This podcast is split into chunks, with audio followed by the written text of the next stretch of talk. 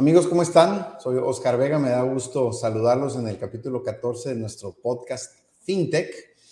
Recuerden que somos una comunidad que promueve el acceso más democrático a las inversiones bursátiles, sobre todo entre las personas de habla hispana. Y en este podcast tratamos temas generales y tratamos de estar hablando de temas de actualidad o temas de básicos para quienes queremos empezar a invertir en la bolsa de valores o en el mercado bursátil.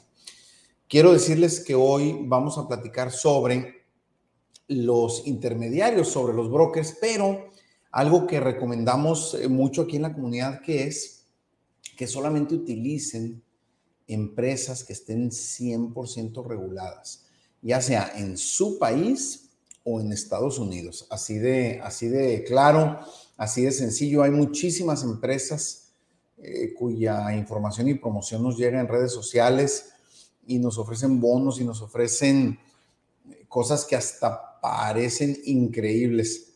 Pues son increíbles, amigos. Son fraudes, son empresas que generan altísimos riesgos de perder tu dinero. Y tú realmente te puedes dar cuenta. Entre más increíble parezca una oferta que te hacen, pues seguramente tiene que ver con que es más claramente un posible fraude, ¿ok? A veces, y nos ha pasado a nosotros, por eso creamos la comunidad fintech y la promovemos. Cuando empezamos hace años a explorar estos caminos, nos llegaban promociones que tú decías, oye, está buenísimo. Metes aquí $100 y te regalan 200 y tu propia mentalidad, tu propio cerebro quería creer que no era un fraude, quería creer que era real porque obviamente pues sentías que ibas a ganar más dinero y a muchas personas eso es lo que nos mueve a invertir, ¿verdad? A ganar más dinero. Pero con el paso del tiempo sin duda nos hemos dado cuenta que pues desgraciadamente son fraudes, son asuntos muy riesgosos y con altísima posibilidad de perder tu dinero. Entonces, amigas, amigos, queremos reiterarles en este capítulo del podcast solamente utilizar proveedores regulados. ¿Y qué significa el concepto regulado? Quiero ampliar solo un minuto este tema. Pues pareciera obvio que obedecen o que cumplen con la regulación de tu país o de Estados Unidos. En cada país donde hay un sistema financiero estable y bien instalado, hay reglas, hay leyes. Normalmente, ¿qué significa que haya regulación? Hay leyes, hay reglamentos y otros instrumentos legales. 2, hay instituciones que supervisan que esta normatividad se cumpla. Y 3, hay empresas privadas o públicas que cumpliendo con estas leyes y con la autorización de estas instituciones pueden operar. ¿Me explico? Entonces, instituciones privadas o públicas que son supervisadas por las instituciones reguladoras y que tienen autorización de ellas porque cumplen con el marco legal, con la ley y los reglamentos. Así de fácil. Si no es así, foco rojo. Aún en tu país puede haber empresas que te van a decir, estamos en vías de obtener un permiso, estamos en vías de estar regulados, pero todavía no. Foco rojo. Aquí en México, por ejemplo, hace algunos años se aprobó una nueva normatividad que se llama la ley Fintech, así como en resumen, que viene a tratar de regular a estas empresas que sin ser casas de bolsa o bancos ofrecen al público esquemas de inversión. Por ejemplo, varias relacionadas con la suma de inversiones para bienes raíces, ¿no?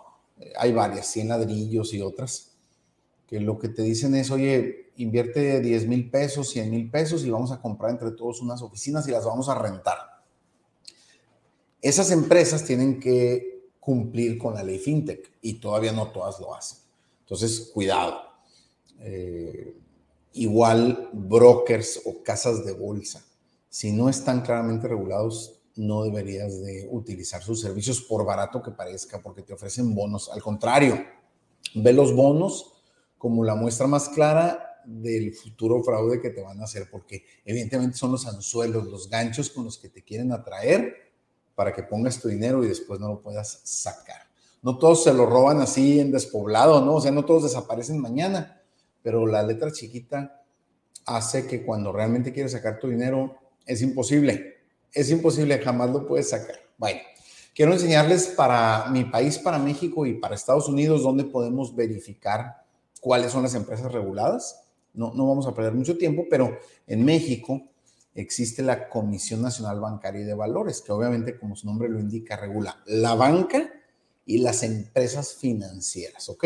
Comisión Nacional Bancaria y de Valores. La busca uno en internet, Comisión Nacional Bancaria y de Valores, aquí está arriba. Hay otra de seguros y fianzas, hay otra de sistemas para el retiro, hay otras más, pues, pero la que nos ocupa hoy es la Comisión Nacional Bancaria y de Valores. Aquí la encuentras, entras, evidentemente es una institución del Gobierno de México, del sector Hacienda, y bueno, vas a buscar, yo ya sé dónde está ahorita, no vamos a perder el tiempo, pero acá abajo hay una sección que dice padrón de entidades supervisadas, obviamente.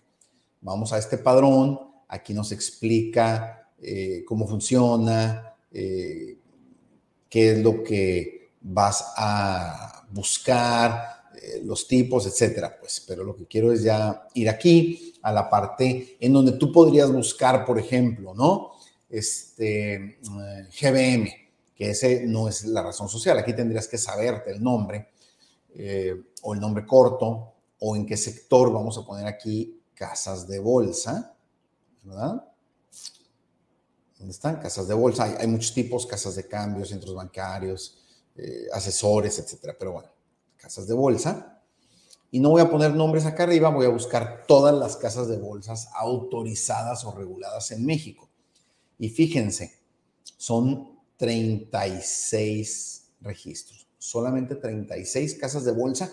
Y ya si vemos una por una nos vamos a dar cuenta que algunas incluso no ofrecen servicio al público en general, ofrecen servicio a intermediarios, etcétera. Aquí vemos el nombre largo, el nombre corto, por ejemplo GBM, que es la que usamos nosotros, Grupo Bursátil Mexicano, GBM. Y aquí hay más detalles, no voy a entrar hoy a más páginas. Lo que les quiero decir es que solamente si viven en México deberían invertir en empresas que estén en este padrón. Y ahora si vamos a Estados Unidos, más o menos lo mismo, existe la SEC, que es la US Securities and Exchange Commission, la Comisión de Securities, es como el nombre genérico de acciones o títulos, etcétera, y tipos de cambio. Y lo mismo, aquí vamos a ver cuáles son las brokers o dealers activos. Aquí hay muchos más, entonces se baja por mes. Para octubre del 2022, hoy yo estoy grabando esto el 3 de octubre, ya está el archivo de octubre, y bueno, ya lo bajé, ya lo abrí, y bueno, aquí está, tal vez es un poco más difícil, está muy chiquito, ¿no? Déjenme ver si esto se puede hacer más grande. Bueno, no es relevante uno por uno. Lo que les quiero decir es que en México había 36, aquí ni siquiera dice cuántos son, pero si le damos para abajo con el cursor, pues vean nomás. Decenas, decenas, decenas, decenas, cientos, miles tal vez de brokers o intermediarios bursátiles. Pero aquí van a ir encontrando cada uno de ellos. Yo les recomiendo, amigas y amigos, en resumen, lo que les quiero reiterar es solamente invertir en empresas reguladas. Y obviamente invitarlos a sumarse a la comunidad fintech, fintech.com, como se escribe aquí, para que si tienen dudas, para que sepan cómo encontrar estas empresas y cómo evitar fraudes, cómo evitar que les roben su dinero, amigas y amigos. Muchas gracias por escucharnos en este subcapítulo 14 del podcast. Hay mucho video en este podcast, les invito a verlo en YouTube, tal vez si lo escuchan en las plataformas de solo audio, les va a faltar un poco de información. Pueden visitar nuestro podcast en video en YouTube y ver las páginas que les estaba mostrando. Muchas gracias, que tengan bonita jornada.